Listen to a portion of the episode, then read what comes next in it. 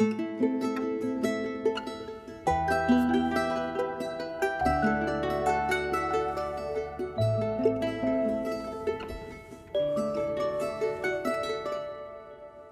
morning. We are thrilled that you have decided to tune in once again as we open the Word and we study our Sabbath School quarterly. Now, as you know, we're looking at the book of Hebrews, a book that combines masterfully sermons and prayers, petitions and problems. And today we're going to look at who Jesus is for the author of Hebrews and how Hebrews does this majestic work of connecting Jesus with Israel's songbook. Before we jump into the text, though, I'd love to ask you to pray with me as we join together digitally with the God that exists in both the digital world and the analogical world. Pray with me. God, we are thankful for the presence of Jesus. We are thankful because you have given us the opportunity to become heirs and co heirs with you. We are thankful because on this Sabbath, in Jesus, we have both our King and our High Priest. We ask that as we study who you have said to be, that that knowledge change the way we look at ourselves mm. and the way we frame who we are. We pray all these things in your name. Amen. You know, often we spend our time waiting. You know, you wait at the supermarket line, you wait as you are getting ready to pump gas. If you're living in Loma Linda, Costco gas station on a Friday requires almost mosaic patience. We wait as we get in or out of the freeway. We wait in traffic. We wait for our number to come up at the DMV. So much of our lives are shaped by waiting. Whether it's my children waiting for Santa Claus to come, or whether it's uh, our people that are single waiting. There's a song that George Gershwin composed and that the great Gloria Gaynor sang uh, that captures perfectly the sentiment of waiting. Listen to the song. It says, Someday he'll come along, the man I love, and he'll be big and strong, the man I love. And when he comes my way, I'll do my best to make him stay. And so we wait. We wait because those whom we wait for shape our lives. That which we wait for shapes what we care about. Now, I wonder how the author of Hebrews envisions life as he is waiting with a community that is anticipating breathlessly the coming of Christ, the one who is to shape their lives. And last week we talked a little bit about the prologue. But today, today we talk about who Jesus is in the light of the epistle to the Hebrews. We talk about this because in this particular passage that we are going to go through, you have this idea of what I like to call the paradox of Christology. Now, don't worry if you don't understand what that is. We'll unpack that statement in a bit. But for now, just let me read with you uh, the passage that we are going to consider this morning. It is contained in verses 5 through 14 of chapter 1 of the book of Hebrews. We're just going to go through it and then we're going to make a couple notes that are linking this particular passage with some other texts in the Old Testament in order to buttress his case for a paradoxical Christology. So, Hebrews 1, verses 5 through 14 reads like this For to which of the angels did God ever say, You are my son? Today I have become your father. Or again, I will be his father and he will be my son. And again, when God brings his firstborn into the world, he says, Let all God's angels worship him. In speaking of the angels, he says, He makes his angels spirits and his servants flames of fire. But about the Son, he says, Your throne, O God, will last forever. A scepter of justice will be a scepter of your kingdom. You have loved righteousness and hated wickedness. Therefore, your God has set you above your companions by anointing you with the oil of joy. He also says, In the beginning, Lord, you laid the foundations of the earth, and the heavens are the work of your hands. They will perish, but you remain. They will wear out like a garment. You will roll them up like a robe. Like a garment, they will be changed, but you remain the same. And your years will never end. To which the to which of the angels did God ever say, Sit at my right hand until I make your enemies a footstool of uh, your feet? Are not all the angels ministering spirits sent to serve those who will inherit salvation? Now, this particular passage, which deals with the author of Hebrews' vision of who Christ is, is extremely interesting because in this passage, the author engages in what we call a catena. Now, a catena is simply a chain, a chain of texts that the author uses in order to make a particular point. And so the author is reaching back to a particular section of scripture where he'll link all these ideas together in order to make a point. What I find so meaningful about this pro this post prologue if you will is that the chain that the author uses is almost entirely comprised of Psalms. If you have a Bible, just take these Psalms down and you'll see how the author begins to sprinkle them in to his claims of who Jesus is. So he's going to begin by pushing us back to look at Psalm uh, chapter 2, verse 7. He's going to also talk about the royal lineage of David. And so he's going to link Psalm chapter 2, verse 7 to 2 Samuel chapter 7, verse 14. And then to First Chronicles 17, 13. This is just in the first two verses. And in essence, what he is going to do is he's going to link the reality of Jesus' enthronement as the Son of God with the Davidic line. Again, Jesus is his son, and the sonship of Christ places them head and shoulders above the angels. But he is also the one who inherits the throne of David. And so when we talk about paradoxical Christology, this is what we talk about. We talk about the notion that God is both the divine Son of Yahweh, the Jesus that spoke the universe into existence, but that he is also the continuation of God's promises to the Davidic line. It's interesting that the promise that Yahweh makes to David in the Old Testament is that he, in essence, will construct a house for God. And most Old Testament interpreters understand this as referring to the temple. But the author of Hebrews grabs this idea of the Davidic line as the construction of a house and says that the family of God now has their home in Jesus. What I find so powerful about this is that as people are awaiting for the return of Christ that will reshape their existence, the author of Hebrews gives them a home, a place to wait for.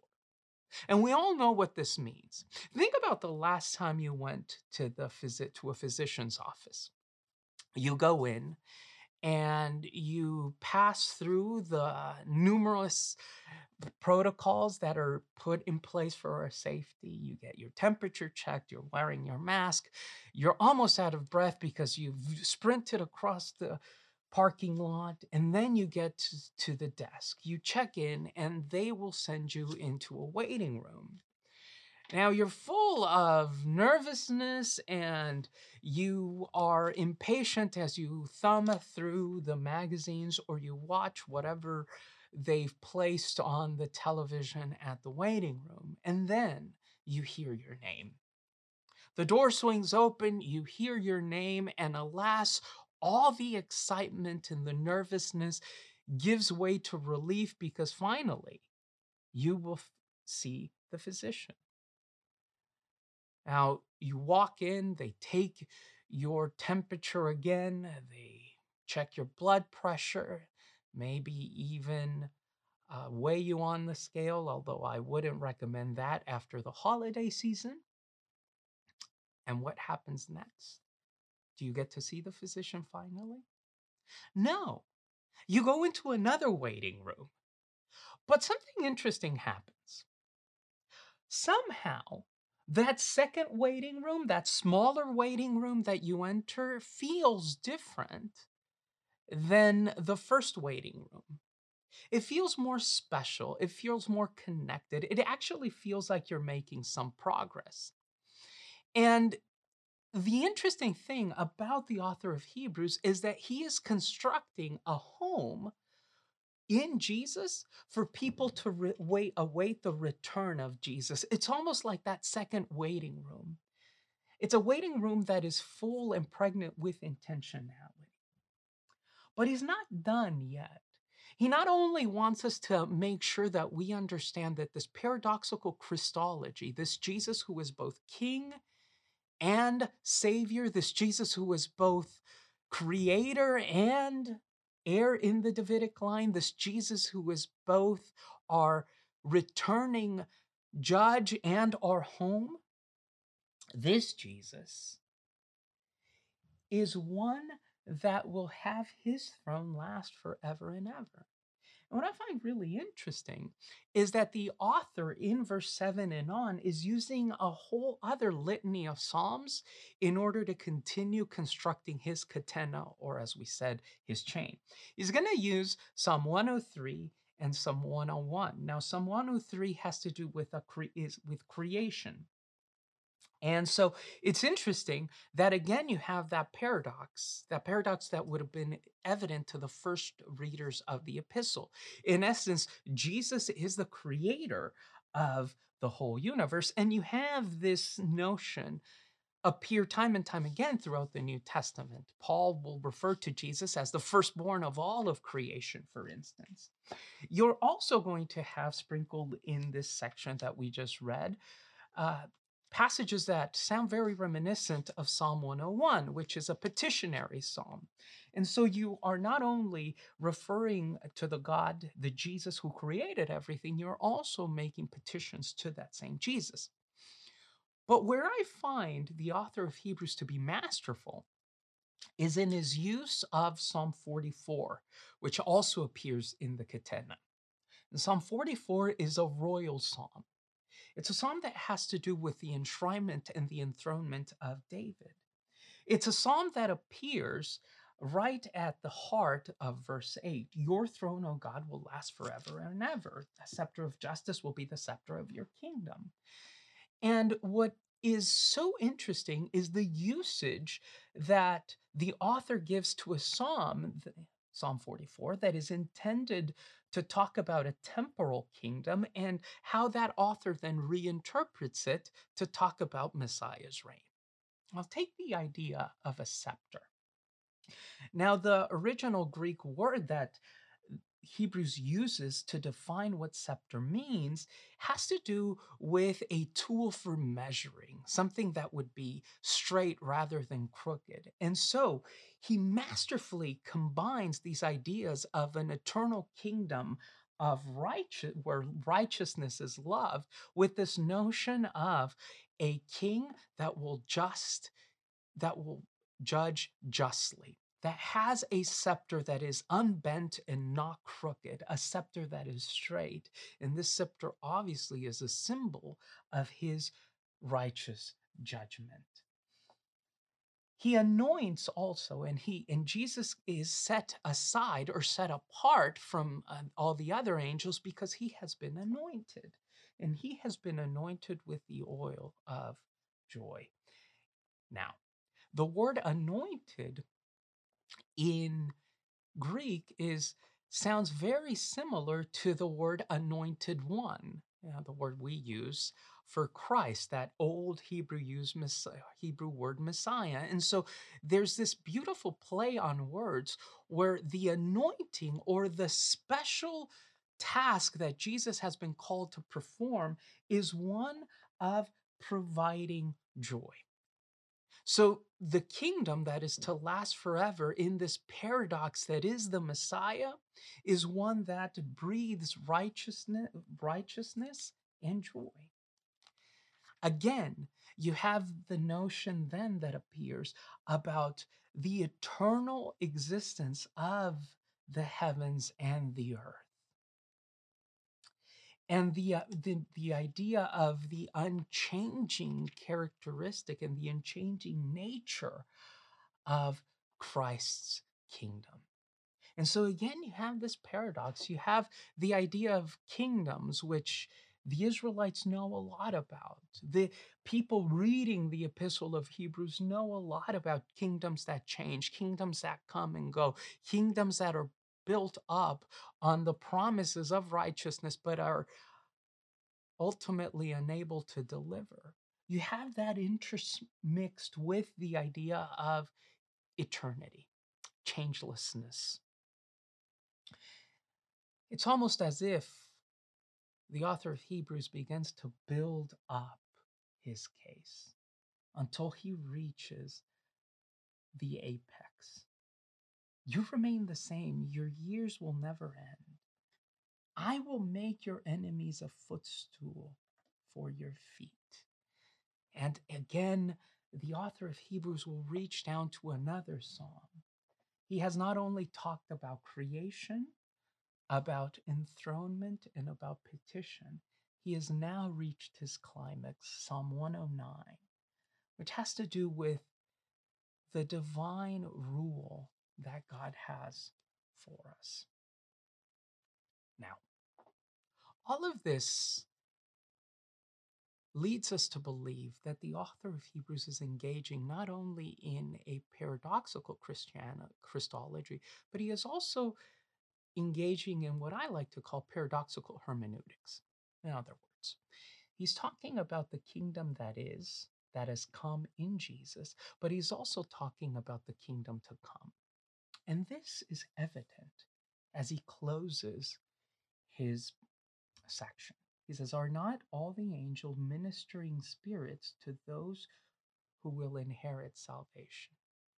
And the word that is used at the end of verse 14 and that appears in your Bible as inherit is the same word that is used to describe how Christ has become heir and how he has inherited. And so the connection ought to be evident to us because Christ has inherited, we too will inherit.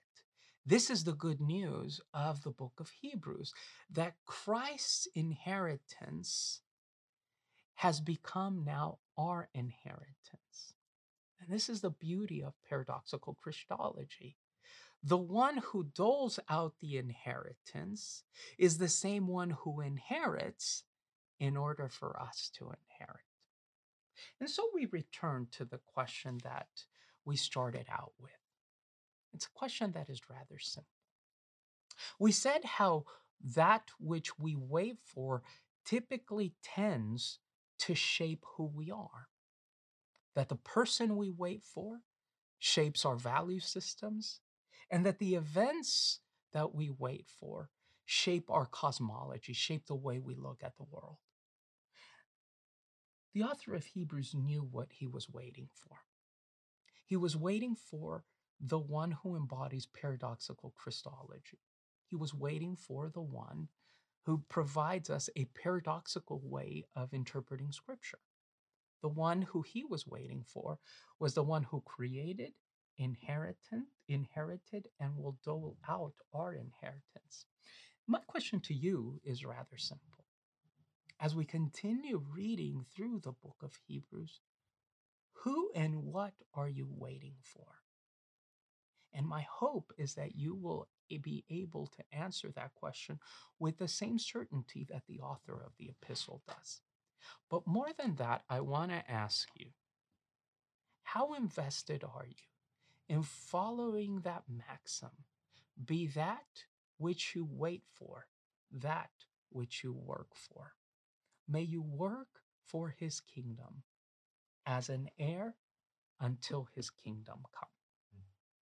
Joey, let's talk a little bit about Hebrews. In my mind, one of the most amazing passages that have to do with Christology in all of the New Testament. I know.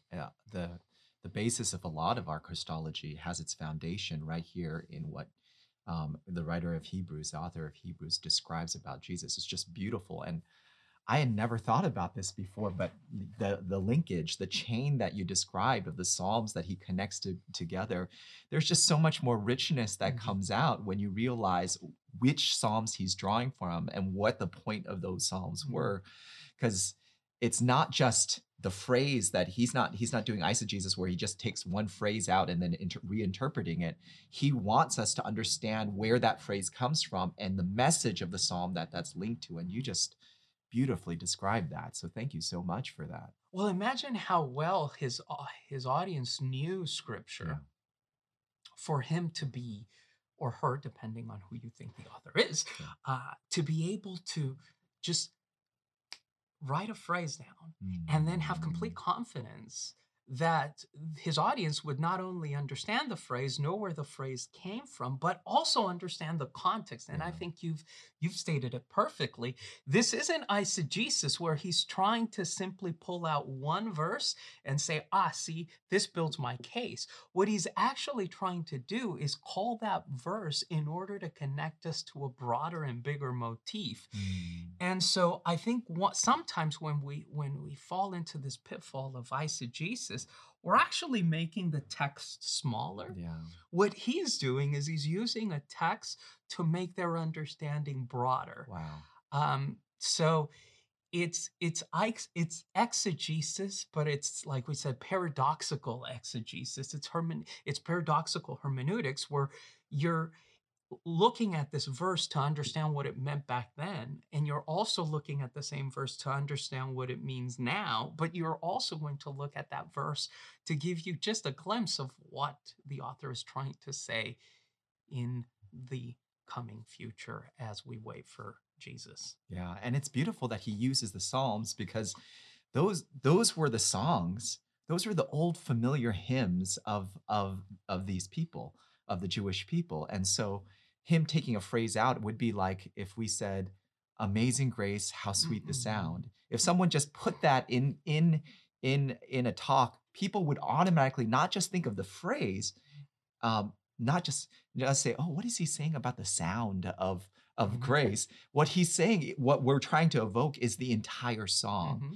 just like oh say can you see mm-hmm. when someone says that people aren't thinking about, oh, what is he asking us to see? We're thinking about the national anthem of, of the United States. And so those those those phraseologies pulling it pulling out a little bit of a lyric of a song really just evokes the entire emotion of the entire song. And that's what he seems to be doing here. And I think that's an invitation for us to be more in tune, not only with the songs, yeah but with the authors of the songs. Yes. Right? So you you talked about Amazing Grace. I mean, we have to know about William Wilberforce, mm-hmm. right? And we have to know about the context and what that would have meant in the original uh, setting and its and, and Wilberforce's life and his journey. You talk about "Oh, say can you see?" and I'm thinking about uh, the rocket's red glare and that siege over over the fort and. Mm these soldiers that have abandoned all hope because they're seeing the battering of the artillery mm. and you know that and so you you re- really recognize the miracle that is america and that mm. is uh, the revolutionary war because you know a little bit of not only the song but the author of the song and i think that's the beauty of uh, this particular christology that we know about david and we know about all that was placed upon the Davidic line. We we know about, for example, he he uses uh, a passage here from uh, that from the prophet Nathan in his in his promises. And so we know about that. We know about this this kingdom that will never end. That sadly was not uh, the reality for the Davidic line, Mhm. but in Jesus, that reality has become uh, has become recognized. And so I think uh, we need to be more intentional, not only about memorizing our Bible, Yeah. but about memorizing the situations and the stories and the realities and the authors Mhm. that surround those passages that we all love so much. Yeah. And what what undergirds this message when you see that linkage and the chain that's that's put together is this beautiful picture of who God is, Mhm. who Christ is, and then also that dynamic of waiting that you Mm. you brought out. And I don't know about you, but I hate to wait. I mean, I just really don't. I will. I am one of those people who will try to figure out which line in the supermarket is moving faster. Right. Um, I think Randy talked about this in a Mhm. sermon recently, um, where where when you get into line, you start you look at the person who gets into line where you thought you would be. I do this all the mm. time at the the gas line at Costco mostly you know where all those cars are there and i'm like you're at that you're at that point where you have to decide am i going to go into this lane this lane this lane or this lane and you're like okay this lane was moving faster before you've been tracking that. And so okay i'm going to go into that lane. And then another car pulls into the other lane and then i'm just like if he gets to the gas station before i do it's so frustrating but i hate to wait. I don't know. Do, do you also dislike waiting? Are you okay with waiting? How do you how do you feel about that? Yeah, I, I, I don't think any of us like to wait. I think it's kind of ingrained, right, in our human nature. So when we uh, when we drive down from uh, from home to drop our to drop our boys at school, Mm. we'll get stuck in traffic, and you know how traffic is in Southern California. And so we'll be in one of the lanes, um, and my son will always be looking around. Michael will always look at the lanes, and he'll say, "Dad, move onto that lane. It's moving faster." I don't know if this happens at Costco to you, but it definitely seems to happen to me every time I'm in traffic. I'll merge onto that lane, and then that lane slows to a crawl, and the lane we were in moves faster, and it just is this growing frustration. yes So I've done something now with with him um, that that has helped us enjoy the wait, Mm. and that is we've um, I've lately become very moved by uh, Taizé hymns, and Mm. Is a religious community in France that is uh, ecumenical, and they basically just take the songs of, of the Psalms and the songs of Scripture, Mm. and they set them to music. Mm. Um, and so we'll just hear that and listen to it. Mm. And um, whether I'm with my boys in the car or I'm alone, that's kind of that time in traffic has become my worship time. Wow. And it's become so much more enjoyable. I think that's what the author of Hebrews is trying to do with us. Mm. He's trying to say, hey, waiting is part of the human existence. Yeah.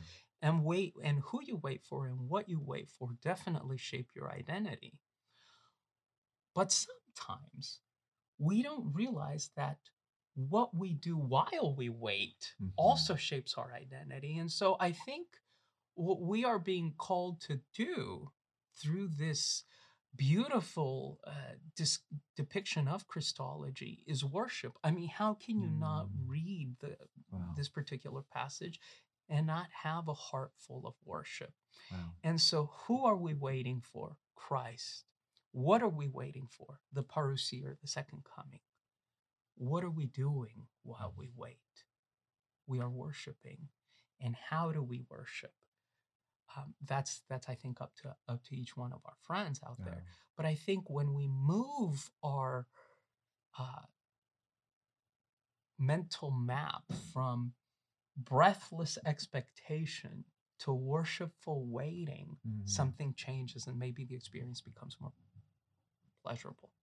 Yeah, so how we frame our waiting, how we think about our waiting, really makes a big difference on how we experience. Mhm.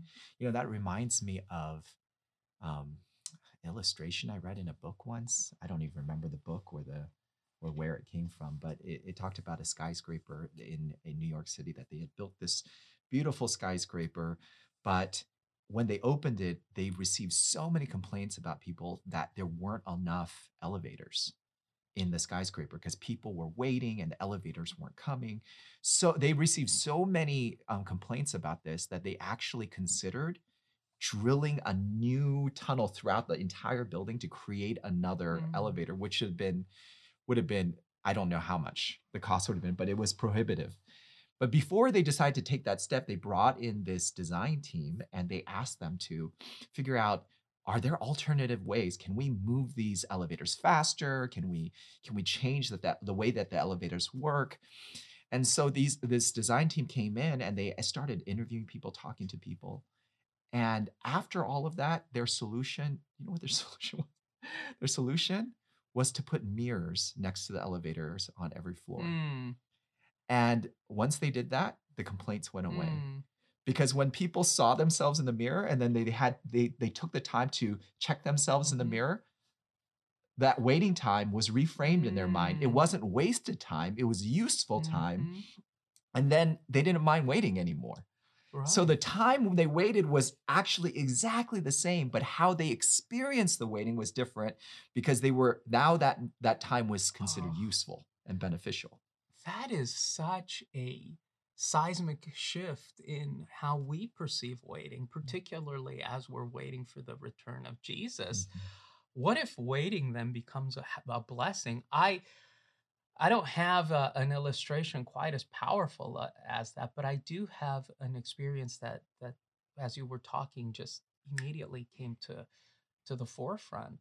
And so I enjoy listening to to podcasts, and one of my favorites is uh, Malcolm Gladwell's Revisionist History. Mm. I know several of us here on on staff are fans of that particular podcast. Uh, so a couple weeks ago, um, coming back from home uh, from work and uh, traffic again is, is a bear but i don't mind the wait because i've got malcolm gladwell's revisionist history. So um, finally after what seemed to be about 45 minutes i pull into my uh, garage and there's about 10 minutes left on the podcast. And so i had been waiting all day to get home. I mean Linda had made a, a wonderful meal. I was very excited to play with my boys. Um, so I'd been waiting all day to, to get back home, but there were 10 minutes left. And so you know what I did.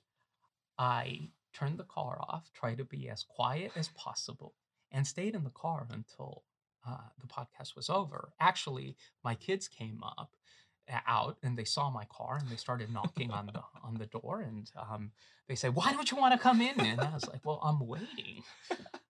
Um, so I think I think there is something pleasurable and Mm. spiritual and worshipful about waiting. Mm. Um, and so I think that's the beauty of particularly epistles that are written to people that are breathlessly waiting for the return of Yes. Jesus. The question is, well, can can this experience be meaningful and foundation and foundational and formational for Yeah. you? And I think you've touched on something really important how are we framing our waiting experiences? How are we looking at the time? And, and more importantly, then, how are we using that time? I think that's a really important question that we ought to consider. Yeah, because like you talked about, waiting can be an experience of worship if we appropriate if we approach it the right way. Um, I love um, uh, Eugene Peterson's paraphrase in the Message Bible of Romans, uh, Romans chapter eight, verses twenty-two through twenty-five. I jotted it down as as you were talking. It says, "Waiting does not diminish us any more than waiting diminishes a pregnant mother. We are enlarged in the Mm, waiting." I love that idea mm, that that God is using a pregnant mother is ob- obviously waiting for the child to be born, but they she also understands that there is a process. mhm, There is a growth that's happening. You actually don't want the kid to come too soon mhm, because the child isn't fully developed, right? Obviously, at some point, you kind of get sick of the waiting if that waiting lasts too Right, long and you feel like the child is getting too big. But but there is no mother there there's no mother that would say, "Oh, I just want the child to be born after 3 months." Um, I, I don't want to wait all the way to the nine months. Every single one of us wants the uh, child to to develop and to and to say that. And I say this as a man that never has had to have a right. child grow inside of me. But but there is this desire for the child to develop healthy. And Mm. when we see that, when we see our waiting for God in that way, you know, as Adventists, understandably so, we are excited for the coming of Jesus, the second coming of Jesus. But when we get too excited about the end, sometimes we miss out on the benefits of the journey. It's Mm. almost like when we've gone on road trips as children, you know, the question that always pops up, um, well, always popped up when I was on these road trips across the country with my family was, are we there yet? Mhm. Right. But if we're constantly asking, are we there yet? We're missing all that is happening Mm. on the road around us. And, um, and I think you brought that up beautifully. So then what does that look like? How do we engage and, and engage in the waiting in a way that enlarges us, Mm. that it becomes a worshipful experience? What a great way of looking at it. Now, I too have never given birth, um, but I have talked uh, to Linda quite a bit about that experience. And you know what? She really enjoyed her pregnancy because she knew that after both our sons uh, would come, sleep was going to be a commodity uh, that was going to become very valuable. And so for nine months, we were very intentional about Mm. resting, about Mm. preparing, about resting and nesting. And there, there was something almost spiritual about that. Uh, Yes. You know, even as a bystander, um, that that whole experience uh, was was something I shared in and, and was great. Um, so how do we engage this waiting, uh, as as you asked? I don't know now, Joey. I I don't ask, are we there yet anymore? Mm. The older I've gotten, the more I've realized that the journey is the destination, Hmm. and I think that has to do that has to do with maturity. Um, when I'm on a road trip, my favorite part isn't getting there; it's the conversation, the snacks, the changing scenery, Mm. uh, the discovery and that uh, that all, obviously has come with with maturity. Mm. So perhaps the first sign of Christian maturity is that we engage the journey Mm. as part of the destination. So we're Yeah. not waiting for, you know, the second coming. We're experiencing at least this, at least partially the second coming, which seems to be grammatically what uh, the authors of the New Testament were doing as they're using particular tenses to describe the second coming as something that is in the process of happening rather than something that will happen. I think that's the first the first thing. The second thing is I think our friends might be asking, well, what does Christian maturity look like? What Mm. does this enjoying the journey look like? Um, I think it it it comes with patience. Mm. It comes with uh, a lack of this anxious energy that so often defines those of us who are Yeah. breathlessly waiting. Mm. Um, I was I was in Hawaii when I was about 16, and I'd always dreamt as a Southern California boy uh, to ride waves in Hawaii Mm. because Hawaiians will tell you that we here in Southern California don't know about big waves, and it has to do with the way they measure the waves. And our, our colleague Chris, our high school pastor, knows Yeah. much more about this than I do. Um, but we get to Hawaii and we're going to finally uh, go out.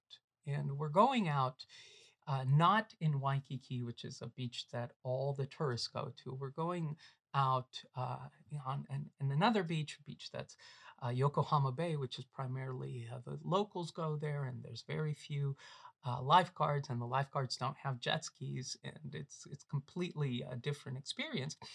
And so I ask the lifeguard if it's safe to go out because I've never seen uh, the water and the waves so high. And he Mhm. looks and he says, he's kind of just looking at, at the ocean. Yeah, there's no, just, there's no rush uh, to answer my question. There's just kind of this very placid look that he gives. And he says, he's looking and looking. And at that moment, I'm thinking, I think this guy's stoned. Um, because he just is looking at at the horizon. Which is very possible. well, I mean, it's the surfer guy who's just looking at the horizon. And then it hits me as he starts saying, Well, you know, you see the break over there. You don't want to get too close to that because that'll wash you against. Uh, against uh, the, these rocks, and uh, you can get really hurt. And so, what I noticed, he what he was doing is he was waiting in order to read and understand the ocean. Mm. And for me, um, that I was just interested in getting in and trying to ride. And for me, uh, surfing was all about the experience. It was about the fun. It was about the adrenaline rush. Mm. For him, stoned or not, it was about the spiritual connection that one had. So it wasn't Mm. surfing wasn't this fun activity, it was the spiritual activity. And so I asked him, I said, "Well, how do you know so much about about the sea?" And he he he used this this Hawaiian word that I still haven't forgotten. He said, Mm. "Well, when when I'm out there, I can feel mana." And Mm. mana was is, is simply this this Hawaiian word that means the spirit. Mm. And he says sometimes I'll I'll see a surfer come out of the ocean and I can just feel the mana Mm. emanating from him. And so that really shifted my perspective. Some of us are waiting um, and we just want to get through with it because we're Mhm. immature and we're all about the experience. Yeah. And other people have reached Christian maturity, and the people that have reached Christian maturity are seeing are seeing the waiting as a spiritual exercise in living with living and breathing with the spirit. Mm. And that's why you see throughout the the followers of God's experiences, their journeys, there's just so much waiting. Mhm. Abraham, I mean, we talk about he's the uh, the father of faith. He he waited so much of his life just to receive a little bit of the promises that Mm. God promised him. Right? He didn't receive the land. He didn't own any land in um, in in Canaan until his wife already died. Right? He was over a hundred years old. He didn't have his son. He was promised descendants um, that um, that was more numerous than the stars, who were more numerous than the stars. And he didn't even have a son until he was 100 years old. So there was just so much waiting, so much anticipation.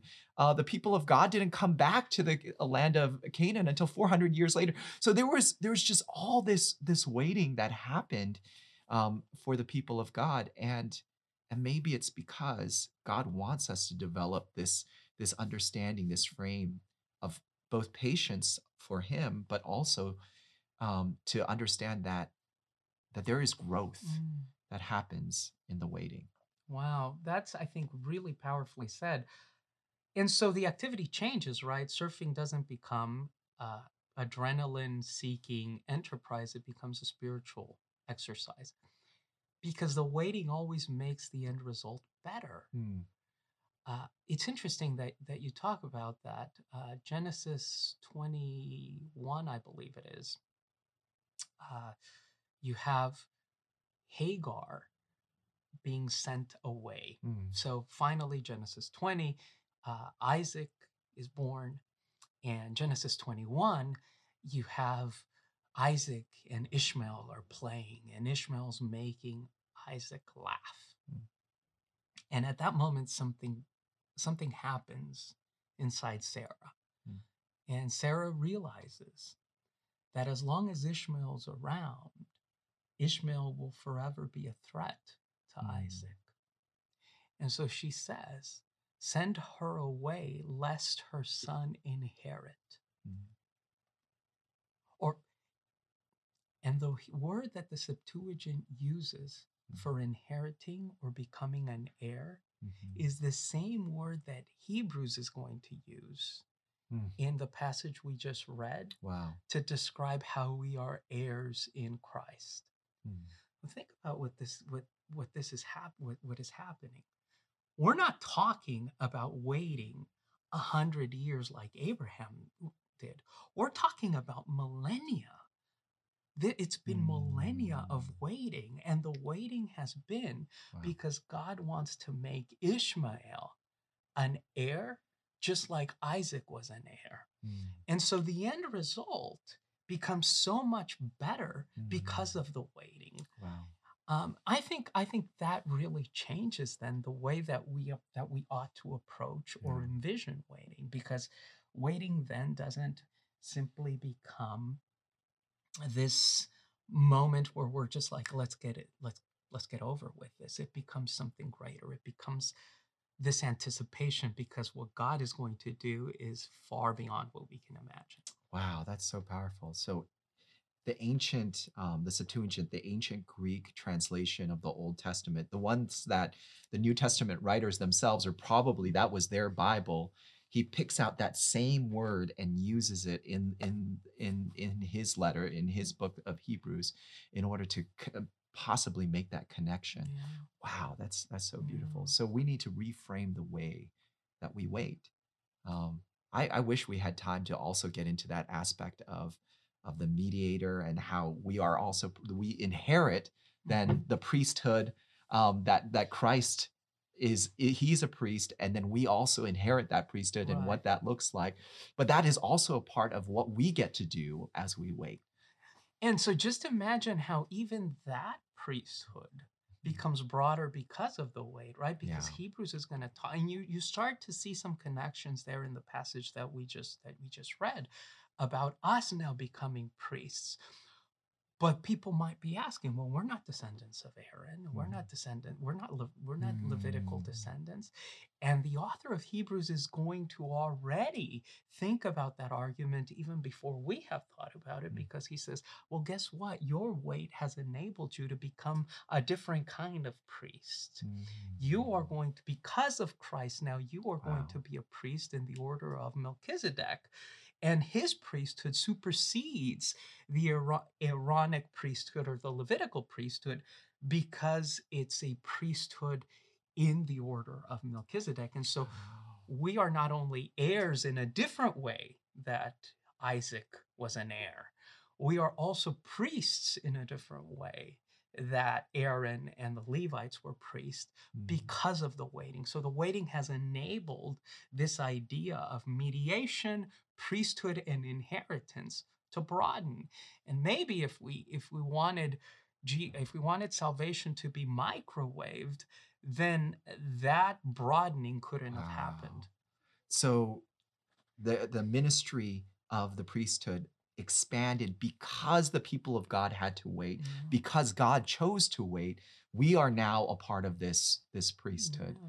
and we have truly been enlarged in the waiting. Wow, And that's good news, isn't it? that's good news. Joey, I've so enjoyed chatting with you. I'm looking forward to now delving after we've talked a little bit about the prologue and about Christology, delving into these ideas of rest that Hebrews is going to talk about, about the priesthood, which is going to be continued to be developed, and about kind of Jesus, which Mm. is going to be amazing to see Jesus as both high priest and sacrificial lamb. I'm just thrilled to see what awaits us in this quarter. But for now, our time is up. So can you pray uh, for us to close our time together?